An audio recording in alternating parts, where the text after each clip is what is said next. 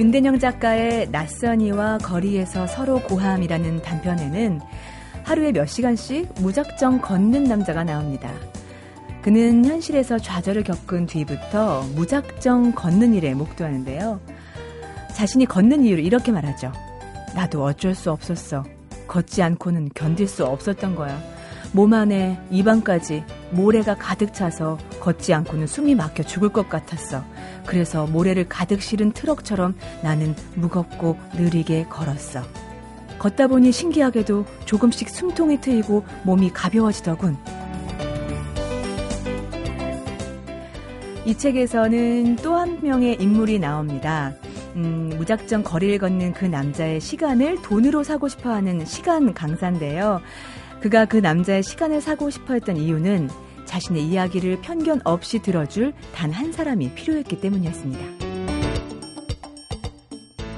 정해진 목적지 없이 무작정 길을 걷는 남자와 무조건 자신의 얘기를 들어줄 누군가를 찾는 남자. 이 두 남자의 공통점은 마음 둘 곳이 없다는 거겠죠. 그래서 그들은 정처 없이 펼쳐진 길과 사람에서 그 마음 둘 곳을 찾고 있는 걸 텐데 여러분은 지금 어디에 마음이 향하고 계신가요? 안녕하세요. 소리나는 책 라디오 북클럽 방현주입니다.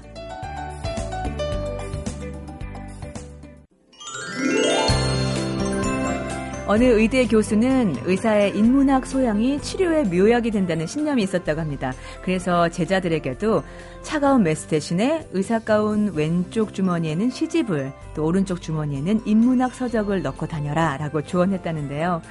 의사에겐 인술을 가르치고 일반 독자에겐 명약이 되어주는 책. 오늘 책마을 소식에서 만나보죠. 출판평론가 권태현 씨 나오셨습니다. 어서 오세요. 예, 안녕하세요. 네, 오늘은 어떤 명약을 가져오셨습니까? 어, 모리와 함께한 화요일 아시죠? 그렇죠. 저는 이 책을 대량 구매해서 어. 어, 후배들한테 많이 선물했었어요. 예전에 예전에. 그 예. 베스트셀러가 되는 책들이 네. 요런 비하인드 스토리들이 있더라고요. 음. 좋아서 네. 남한테 선물한다. 네. 선물하고 싶은 책 음. 그런 책이 이제 베스트셀러가 되고 많이 읽히는 거겠죠. 네, 오늘 책이 이 모리와 관련이 있나요? 예, 이 책의 저자인 미치 앨범의 네. 소설입니다. 아, 신작 소설? 예. 예. 예. 우화 소설 형태를 띠고 있는데요. 어, 그래요? 예. 제목이 도르와 함께한 인생 여행. 아, 모리 도르 뭐 도르. 예, 도르와 함께한 인생 여행. 이 책의 예. 원제가 더 타임키퍼입니다. 음. 예. 그런데 이제 모리와 함께한 화요일에 이제 이름을 살짝 아. 그, 그, 제목을 살짝 응용해서 우리나라에서는 나왔군요. 예, 이렇게 예. 붙인 것 같은데요. 네네. 어, 이 제목에 등장하는 이 도르는 인류 역사에서 최초로 시간을 잰 사람입니다. 아, 재밌다. 예. 네. 어떻게 뭐로 쟀대요? 어, 그러니까는 이제 뭐 나무 막대기 같은 걸 이렇게 세워가지고 네네. 이렇게 빛의 방향으로 오. 이렇게 움직이는 걸 보면서 이제 뭐 재고 네. 뭐 물뭐 흐르는 걸로도 재고 하여튼 여러 가지로 하는데 네. 어, 최초로 시간을 잰 것 때문에 네. 이제 신의 벌을 받습니다. 아, 시키지 않는 짓을 했구나. 예.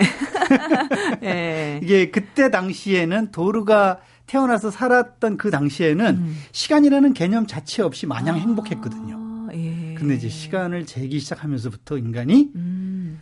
탐욕스러워지고 불행해지는 겁니다. 어, 네. 시작하기 전에 흥미로운데요. 네. 예.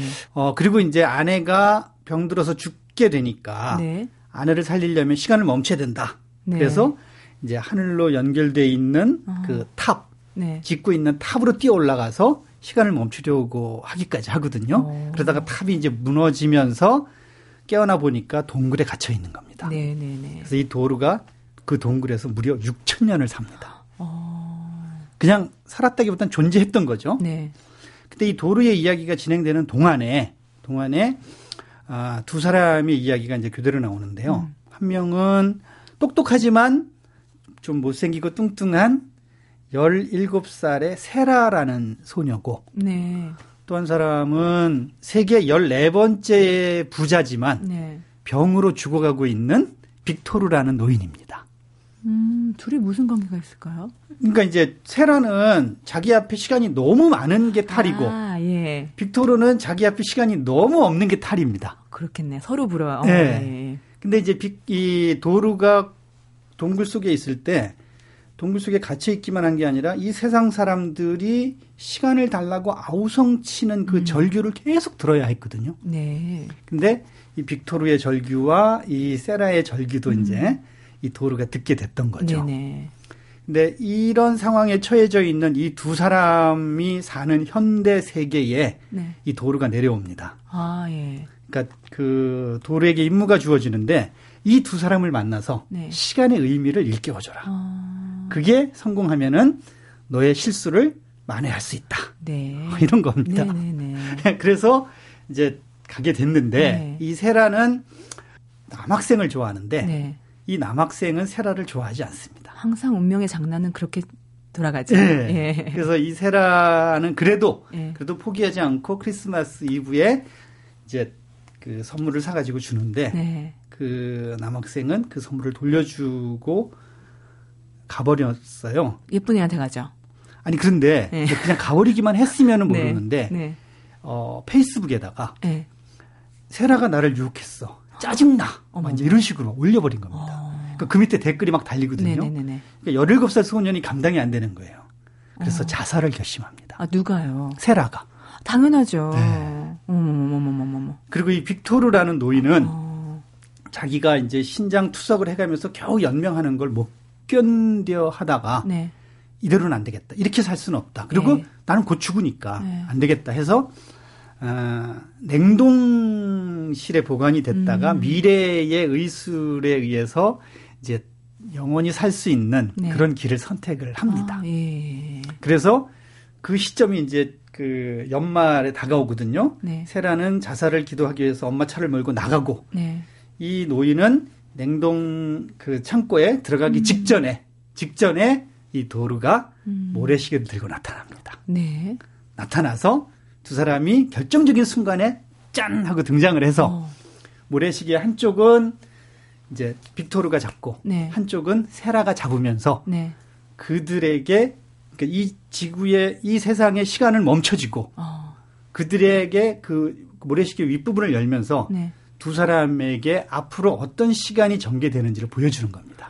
야, 이 말씀만 들었는데도 이미 헐리우드에서 이 원작 샀을 것 같아요. 영화화 되게 딱 알맞는 스토리 같은데요. 네, 그런데 예. 이제 미래를 보니까 예. 이 세라가 자기가 죽으면 이 남자애가 괴로워하고 막 그럴 줄 알았는데 네. 얘는 딴애 만나서 킬킬거리면서 잘 놀고 있고 이런 이런 이런 오히려 네. 이제 자기가 자원봉사했던 그 노숙자들 네. 그 사람들이 세라가 그 없다는 것에서 안타까워하고 아. 엄마가 어 막 슬퍼하고 어. 이런 장면을 보면서 네. 자기가 잘못 선택했다는 걸 음. 알게 되고요. 또 빅토르 같은 경우에는 자기가 나중에 영생을 할 줄 알았는데 네. 몇백 년 후의 시간을 보니까 자기는 그냥 견본처럼 유리 튜브 안에 들어가 있고 구경거리가 되고 어머, 있고. 그 이, 지금 현재 어떤 삶을 살았는지를 뇌파를 연결시켜서 보여주고 있는 그런 지경에 놓이는 겁니다. 아. 그래서 이 빅토르 역시 자기가 잘못 선택했다는 것을 음, 알고 네. 다시 돌아옵니다. 그 시점, 아. 그 직전으로 와서 빅토르는 자기의 전 재산을 이 세라가 공부하는데 쓰라고 네. 기부를 하고 음. 세라는 공부를 해서 빅토르가 죽어간 그 병, 네. 그것을 아, 고칠 수 있는 네. 그런 의학 연구를 해서 성공을 합니다. 아, 그래요? 예. 끝이 너무 착하게 끝나는. 아, 근데 이런 이야기를 네. 보여주면서 네. 이제 이 도르는 이제 임무를 완성했기 때문에 네네네. 네, 네. 옛날로 돌아가서 다시 아내와 음. 아이들과 행복한 음. 뭐 그런 시간을 보내는데요. 네. 뭐 끝이 좋고 뭐 이런 거보다도 네. 이런 이야기들을 통해서 음. 통해서 시간의 의미를 생각해 보게 하는 겁니다. 그렇죠.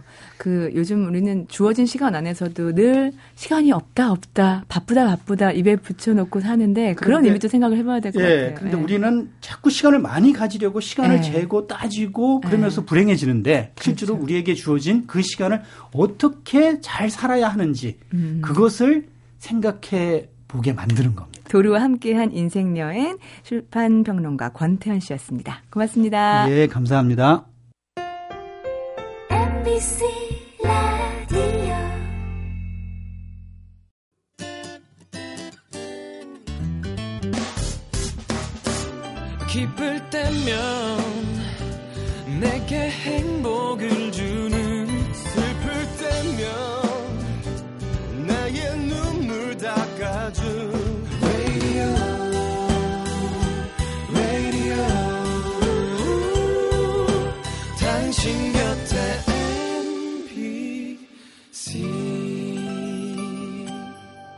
MBC 라디오는 미니와 푹 튠인 어플리케이션을 통해 모든 스마트 기기와 PC에서 청취가 가능하며 팟캐스트로 다시 들으실 수도 있습니다.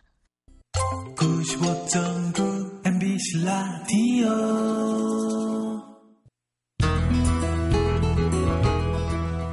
안정효 작가의 소설 하얀 전쟁을 보면 전쟁 후유증으로 고통받는 한기주라는 인물이 나오죠.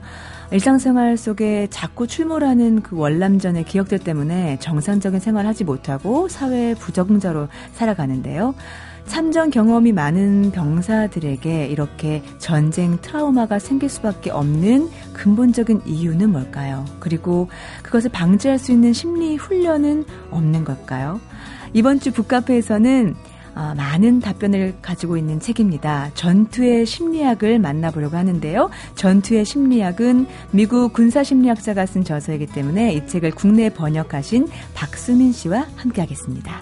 안녕하세요. 네, 안녕하세요. 네, 어서 오세요. 반갑습니다. 저희 라디오 북클럽에서 번역가를 모신 거는 처음이에요. 네, 우선 박수민 씨 대해서 제가 먼저 소개를 좀 해드리려고 하는데 공군사관학교에서 국제관계학을 전공하셨고요. 미 공군정보학교에서 국제정보운영과정도 수료하셨습니다. 또 공군정보장교로 10년 넘게 군생활 하시다가 2011년 소령 전역 후에 전문 번역가로 활동하고 계세요.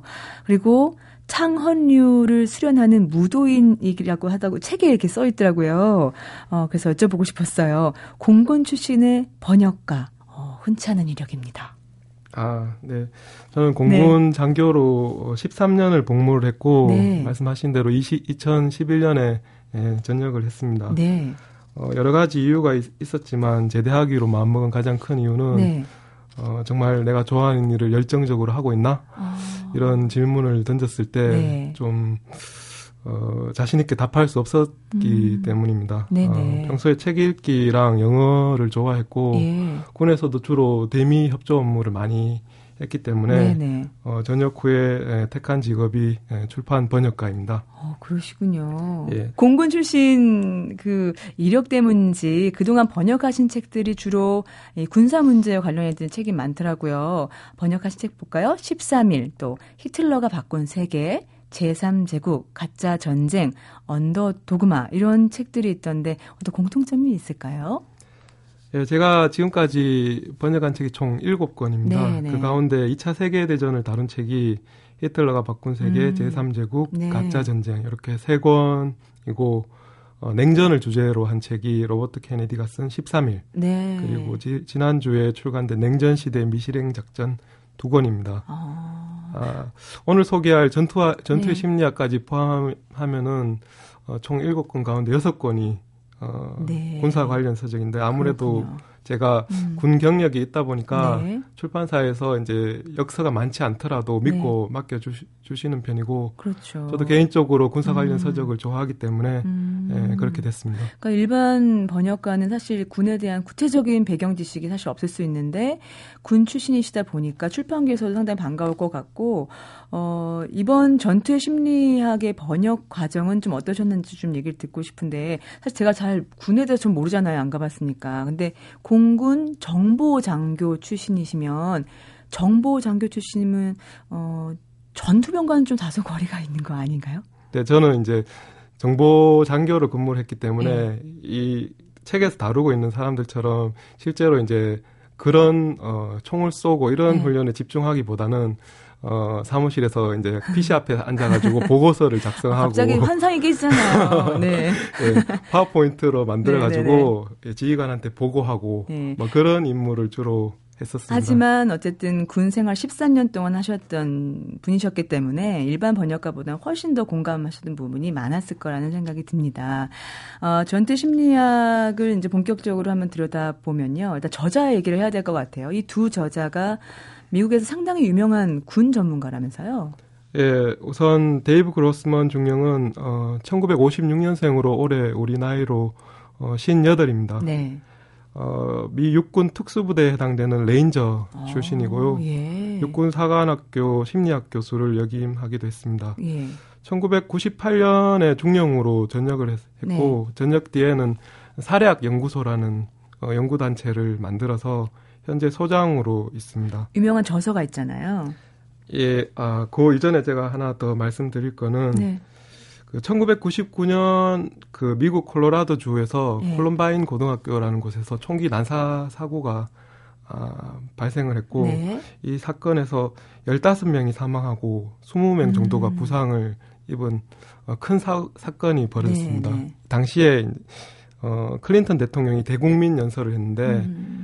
어, 폭력적인 게임의 문제점을 이제 지적을 하면서 어, 데이브 그로스먼 중령의 말을 인용을 했습니다. 네. 연설에서. 네. 어, 이런 점을 보, 봤을 때 이 저자가 미국 내에서 이 분야에 갖는 어떤 영향력이 어느 정도인지 잘 알 수가 있습니다. 네네. 네. 그리고 어, 로네, 로렌 크리스텐슨이 이제 공저자로 이제 나오는데 네. 로렌 크리스텐슨은 육군 헌병으로 베트남전에 참전을 했고 군 전역한 다음에는 30년 가까이 어, 경찰관으로 근무한 인, 물입니다 네. 예, 경찰관으로 어, 로렌 크리스텐스는 어, 30년 정도 근무를 하고 네. 1997년에 이제 퇴직을 했습니다. 네.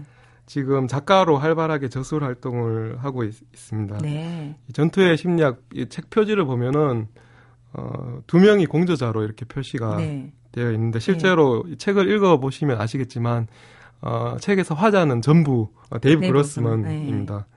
어, 크리스텐슨은 책의 주장을 뒷받침할 만한 여러 경찰 관련 음. 사례를 이 저자한테 제공을 해줬고 네. 그런 의미에서 어, 그 그로스먼 중령이 크리스텐슨을 공저자 라는 예. 어, 어, 공저자로 인정을 해준 겁니다. 네네. 저도 어, 번역 작업을 하면서 네. 이 책을 어, 경찰 출신 번역가랑 같이 어, 번역을 했으면 아, 예. 좀 수월하지 않았을까 아. 그런 생각을 가끔씩 해봤습니다. 네. 어, 전투의 심리학에서 말하는 이 전투 얘기를 좀 더 해볼까 하는데 거기서의 전투는 어떤 테러나 폭행 같은 우리 사회에서 벌어지는 각종 범죄를 다 아우르는 의미로 쓰였더라고요. 이, 수, 이 책을 이렇게 저술하게 된 어떤 목적이랄까요? 그런 것 좀 간단하게 좀 설명을 해주세요. 네, 좋은 질문을 하셨는데요. 어, 이 책에서는 일반적인 의미와 좀 다, 르게 쓰이는 네.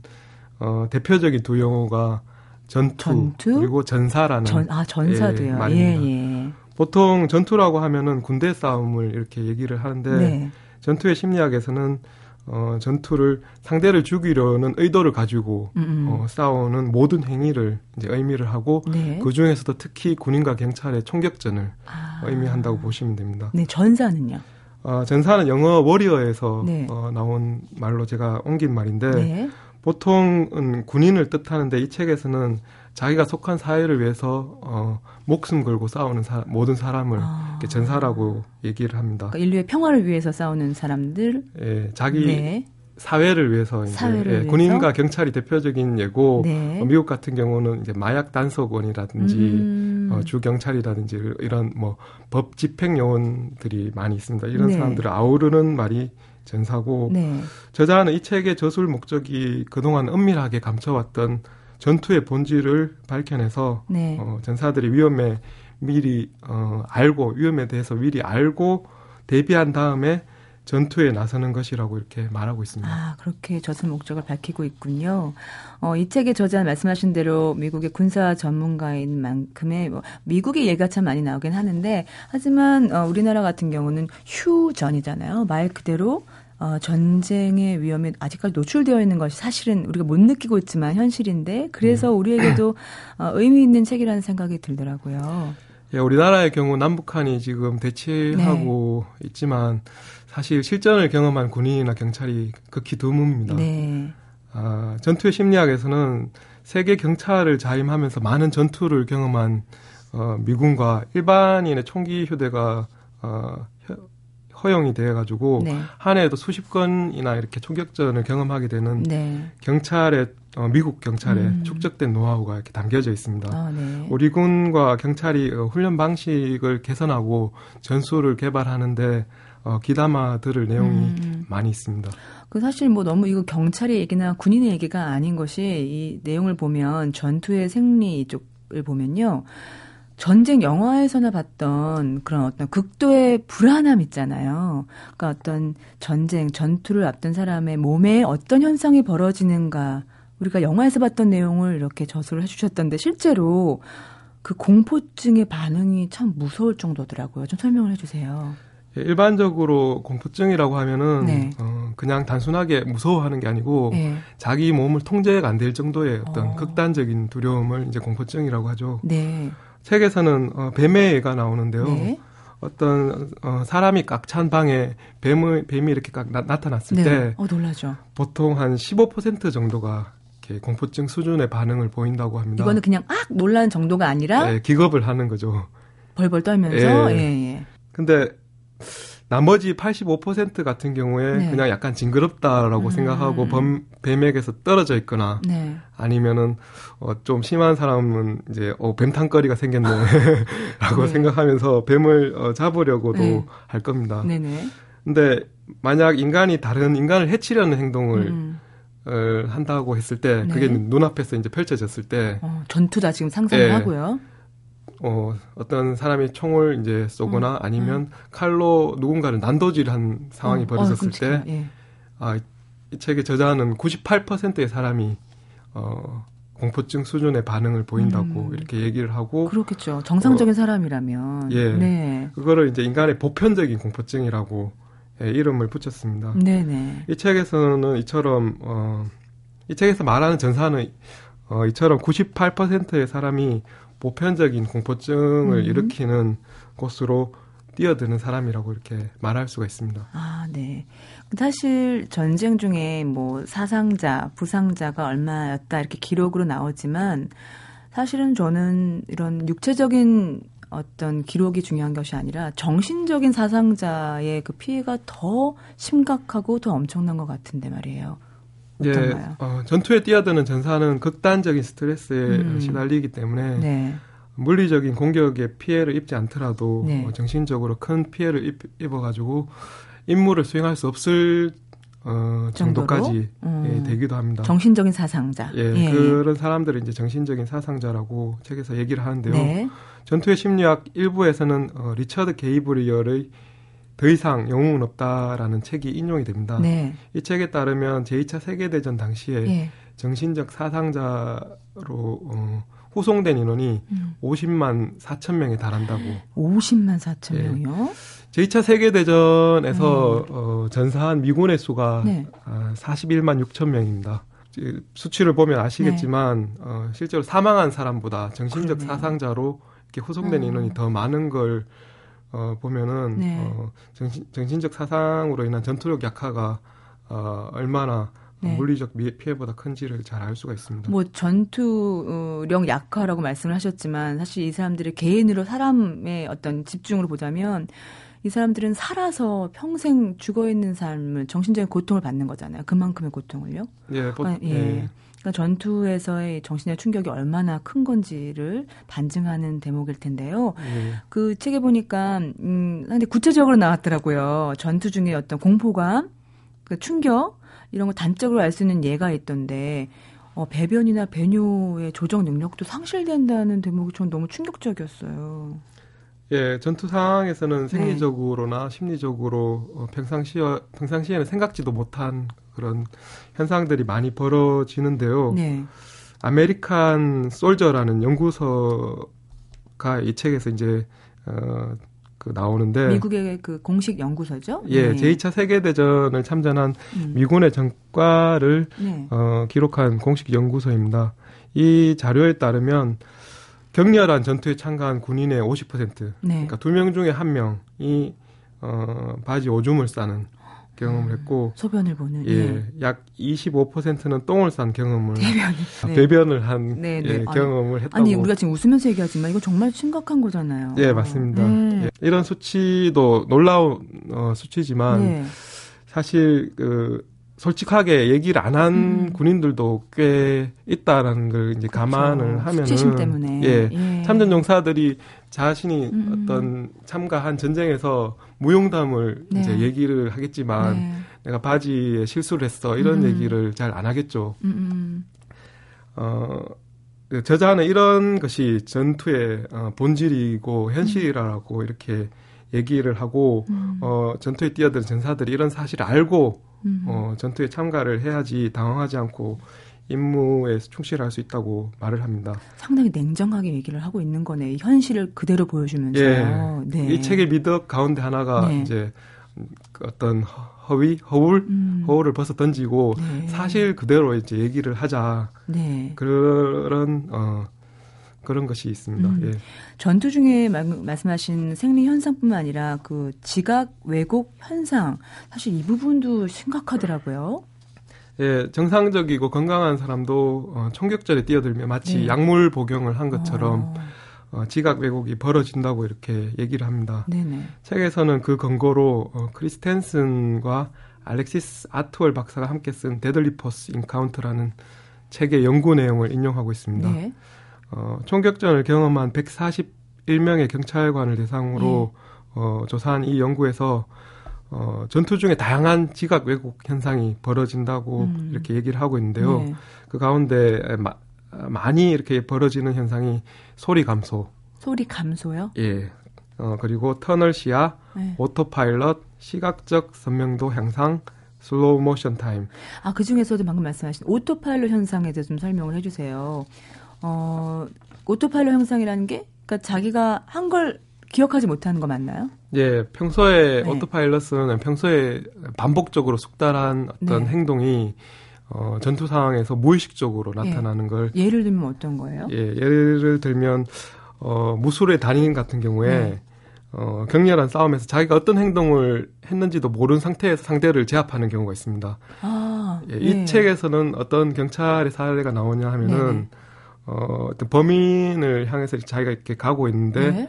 어, 범인이 총을 드는 모습을 봤는데 음. 갑자기 이제 총에 맞아서 쓰러지는 어. 모습을 보고 어 누가 이렇게 나를 도와줬지 뭐 이런 네. 반응을 보인 경찰의 사례가 나옵니다. 자기가 한 거예요? 예, 자기가 총을 쏘고도 무의식적인 오. 상태에서 이제 행동을 한 겁니다. 네. 이게 어 전사 훈련 단계에서 가장 높은 단계의 훈련을 하게 되면 이런 어떤 현상이 벌어지는데 어.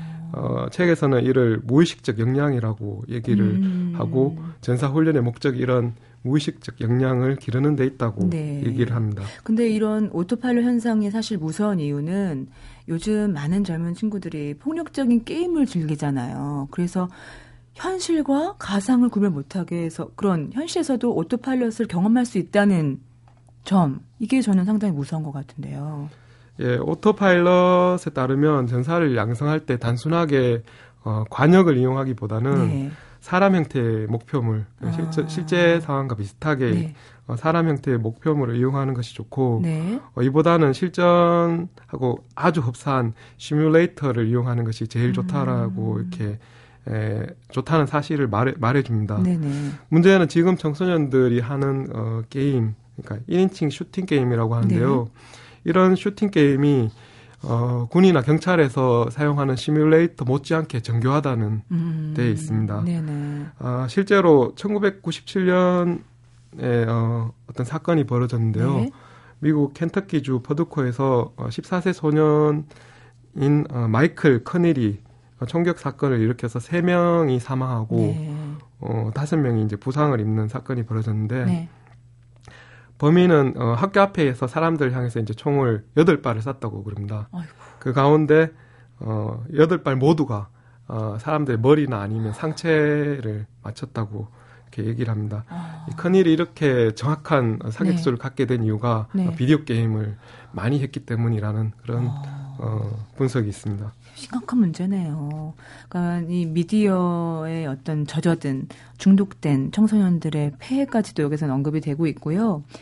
어, 전투에 나서는 전사편을 볼까요? 이쪽을 들여다보면 사실 이 폭력적인 존재가 우리가 인간이 원래 그러지 않았다. 최소한의 인간에 대한 어떤 애정이 있는 존재다라고 얘기하는 대목이요. 어, 적군이라고 해서 아무나 이렇게 방아쇠를 당기지 못하는 게 인간이다라고 얘기하고 있는 것 같아요. 예, 인간의 살해에 대한 거부감은 어, 그로스먼의 전작인 살인의 심리학에서 주로 다루는 주제입니다. 네. 어, 이와 관련해서 어, SLA 마셜 장군의 연구가 주로 언급이 되는데요. 네. 역사학자이기도 한 마셜은 제2차 세계대전에서 전투에 참가한 미군 수천 명을 대상으로 네. 어, 인터뷰를 했고 그 결과 충격적인 어, 사실을 발견합니다. 네. 어, 소총수 가운데 15에서 20%만 적군을 향해 어, 총을 쐈다는 겁니다. 나머지 80에서 85%는 네. 적을 죽이, 죽이지 않으면 자신이 죽는 어떤 그런 상황에서도 음. 어, 의도적으로 허공에다 대고 아. 발포를 한 셈입니다. 네. 군인이 전쟁터에서 어, 적군을 향해 총을 쏘지 않는다는 것은 음. 마치 아나운서가 네. 어, 대중 앞에서 말하기를 거부하는 것과 어, 아, 다르지 않죠. 그러면 아나운서를 못하죠. 예, 마찬 어, 다른 예를 들자면 작가가 글을 쓰지 않는 것과 네. 예. 예, 이 연구에서 마살이, 마셜이 내린 음. 결론은 이렇습니다. 음. 어, 평균적인 사람은 같은 인간을 죽이는 것에 대해서 본능적인 거부감을 갖고 있어서 네. 그것이 어, 설령 군인, 군인이라고 할지라도 결정적인 순간에 양심적인 어, 병력 거부자가 된다는 것입니다. 어, 하지만 전사라는 그 이름 두 글자 가진 사람은 어쩔 수 없이 적군을 격퇴해야 되는 임무가 있는 거잖아요. 그래서 움츠러들어도 냉정해질 필요가 있을 텐데 그러면 어떻게 정신 훈련으로 이런 것이 어떻게 어떻게 뭐 무슨 말을 써야 될까요? 도움이 되는 걸까요? 어떻게 되는 걸까요? 예, 마샬의 연구 결과는 네. 어, 미군의 전투 훈련 방식에 큰 변화를 가져왔습니다. 네. 실제로 어, 새로 도, 입한 훈련 때문에 한국 전쟁에서는 소총수의 어, 사격률이 50%를 어, 넘겼고 네. 베트남 전쟁에서는 90%에 달했다고 아, 이렇게 얘기를 합니다. 음. 이런 어, 결과를 도출하기 위해서 여러 가지 기법이 사용이 됐는데요. 네. 그 가운데 하나가 조건 형성입니다. 네. 조건, 조건 형성? 예. 예. 조건 형성은 아까 말씀드린 그 오토파일럿이랑 네. 비슷한 원리인데요. 음. 어, 파블로프의 개처럼 어떤 자극을 줬을 때 아, 종이 울렸을 때 예, 침 흘리는 예. 반사적으로 반응을 하는 겁니다. 네네. 그러니까 머리에서 생각할 필요도 없이 어. 떤 반응에 대해서 바로 반응을 이제 하게 하는 것이 이제 조건 형성이고 네. 군대에서는 어, 사격 훈련을 할때 표적을 맞추면 표적이 네. 이제 곧바로 쓰러지는 네네. 피드백을 주고 네. 그리고 명중률이 높은 사수에게 진급이나 아니면 휴가 같은 음. 어떤 보상을 해주는 방식으로 조건을 형성을 할 수가 있습니다. 아, 여기 보니까 또 전술 호흡법이라는 게 상당히 인상적이더라고요. 좀 설명해 주세요. 예, 운동을 해서가 아니고 네? 네. 스트레스를 받아서 네. 그리고 어, 호르몬으로 인해서 어, 공포가 유발된 경우에 어, 심박수가 이제 증가를 하겠죠. 어, 예. 그 증가에 따른 어떤 어, 사람들의 상태, 음. 그 상태를 색깔로 이렇게 구분을 해놨습니다. 네. 그 condition white, yellow, red, gray, black 이렇게 나눠져 있는데요. 네. 보통 사람들이 이제 평상시에 심박수가 분당 60에서 80회. 네. 예, 이때가 condition white라고 하고요. 네. 기본적으로 약간의 경계를 하게 되면은 심박수가 분당 80에서 115회가 되고 네. 이때를 네. condition yellow라고. 약간 긴장을 해야 되는. 예. 그럼 전사들이 주로 이제 유지해야 되는 단계가 예. yellow인가요? 예, 그렇. 네. 아 그거는 이제 그냥 경계만 하느냐 아니면 실제 몸을 아. 움직여서 활동을 하느냐에 따라서 틀린데요. 아, 네. 어, 활동을 하기에 좋은 심박수는 이제 분당 15, 115에서 145회. 음. 예, 컨디션 레드라고 하는데 이때는 네. 어 복합 운동 그러니까 네. 우리가 운동을 할 때 이제 모든 근육을 다 써서 할때 음. 쓰는 복, 복합 운동 능력이랑 인지 반응 시간이 가장 좋다고 합니다. 네. 근데 문제점은 condition red에서는 소근육 운동, 그러니까 손가락이라든지 네. 이제 손목 이런 운동이 예, 약화가 된다는 단점이 음. 있습니다. 네. 그리고 condition gray에서는 어, 소리 감소, 어, 터널 시야 같은 아, 앞에서 얘기했던 음. 지각 아, 왜곡 현상이 벌어지고요. 네. 심박수가 분당 175회를 넘어가면 condition black이라고 해서 네. 어, 배변 배뇨 조절 능, 능력이 상실이 되는 경우가 있다고 음. 합니다. 네. 이때 이제 전술 호흡이 어, 큰 도움이 되는데요. 네. 기본적으로 어, 코로 들이쉬고 그리고 멈췄다가 입으로 내쉬고 네. 그리고 멈추는 네 동작으로 이렇게 이루어져 있고 네. 각 동작을 할 때마다 넷을 세는 겁니다. 네, 네 번이요. 예. 심박수가 자기가 이제 원하는 대로 이렇게 떨어지는 네. 효과를 볼 수가 있다고 합니다. 이런 긴장이나 이완을 유지하는 것이 얼마나 중요한가를 얘기해 주는 그런 대목이고요. 어, 이 책의 그 주요 내용은 전투 현장과 또 전사들의 심리지만 또 하나 상당히 중요하게 다뤄지고 있는 것이 앞에서 잠시 얘기했던 그 미디어 폭력의 문제점인 것 같아요. 어, 박수민 씨도 이 부분에 대해 상당히 동감하는 바가 크실 것 같은데 어떻습니까? 네, 미디어 폭력물은 예. 흔히 이제 잔인한 영화나 게임 음. 어, 이런 것들인데 여기에 대한 폐해는 그로스먼 어, 중령이 일관되게 예, 이야기하는 또 다른 주제 가운데 하나입니다. 예. 전작인 살인의 심리학에서도 이 이야기를 다루고 있고 음. 아이들에게 살인하는 법을 가르치는 짓을 중단하라라는 음. 별도의 책을 다른 사람과 이제 함께 써 쓰기도 했습니다. 네. 어, 비디오 게임 산업이 발달하면서 지금 아이들이 하는 게임이 매우 사실적입니다. 네. 어, 실, 실사와 흡사한 게임 속 캐릭터가 피를 흘리고 음. 그리고 경련을 일으키고 네. 쓰러져 죽는 모습이 그대로 이제 화면 속에 묘사가 되죠. 그리고 아이들은 그것이 게임이라고 생각하기 때문에 그 자체가 얼마나 끔찍한지를 못 느끼고 있다는 게 전 더 끔찍한 것 같더라고요. 예, 맞습니다. 예. 아이들이 어, 매우 정교한 시뮬레이터로 어, 이렇게 이런 식으로 게임을 하게 되면은 앞에서 말씀드린 오토파일럿이 이제 네. 형성이 되는 셈이죠. 게임에서는 살인이 금기가 아니라 장려가 되는 그렇죠. 행위입니다. 네. 아, 한 사람 한 사람 죽일 때마다 어, 점수가 올라가죠. 음.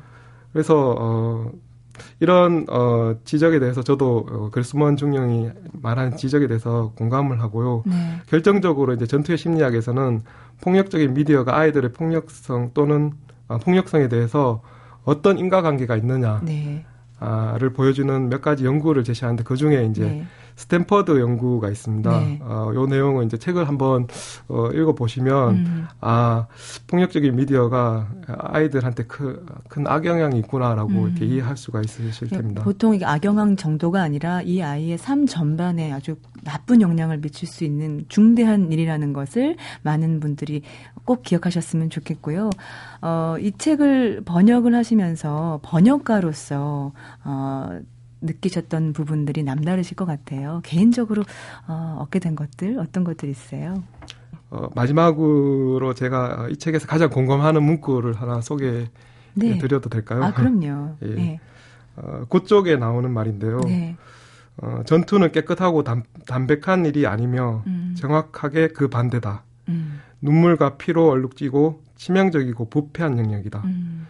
전투에 대해 깊이 이해할수록 분쟁의 해결책을 다른 곳에서 찾으, 찾으려 할 가능성이 높다. 네. 아, 이 책을 통해서 많은 사람들이 음. 전투에 대해서 깊이 이해하고 싸움보다는 말로 문제를 음. 해결했으면 좋겠습니다. 네. 오늘 북카페에서는 데이브 그로스먼과 로런 크리스탄슨의 책 전투의 심리학을 번역한 박수민 씨와 함께 했습니다. 고맙습니다. 네, 감사합니다. 네. 광화문 글판이 여름을 맞아서 새로운 글로 교체가 됐더라고요. 여러분 보셨어요? 이번 글귀는요. 칠레 시인 파블로 네루다의 시집 질문의 책의 한 구절이던데 어, 나였던 그 아이는 어디 있을까? 아직 내 속에 있을까? 아니면 사라졌을까? 입니다. 나였던 그 아이 정말 어디에 있는 걸까요? 영영 사라졌다고 믿고 싶진 않고요. 아, 내 속에 보이지 않는 어느 곳에 꽁꽁 숨어 있다고 믿으렵니다. 오늘 생각난 김에 보고 싶은 그 아이 좀 찾아봐야겠네요. 지금까지 소리나는 책 라디오 북클럽이었고요. 저는 방현주였습니다.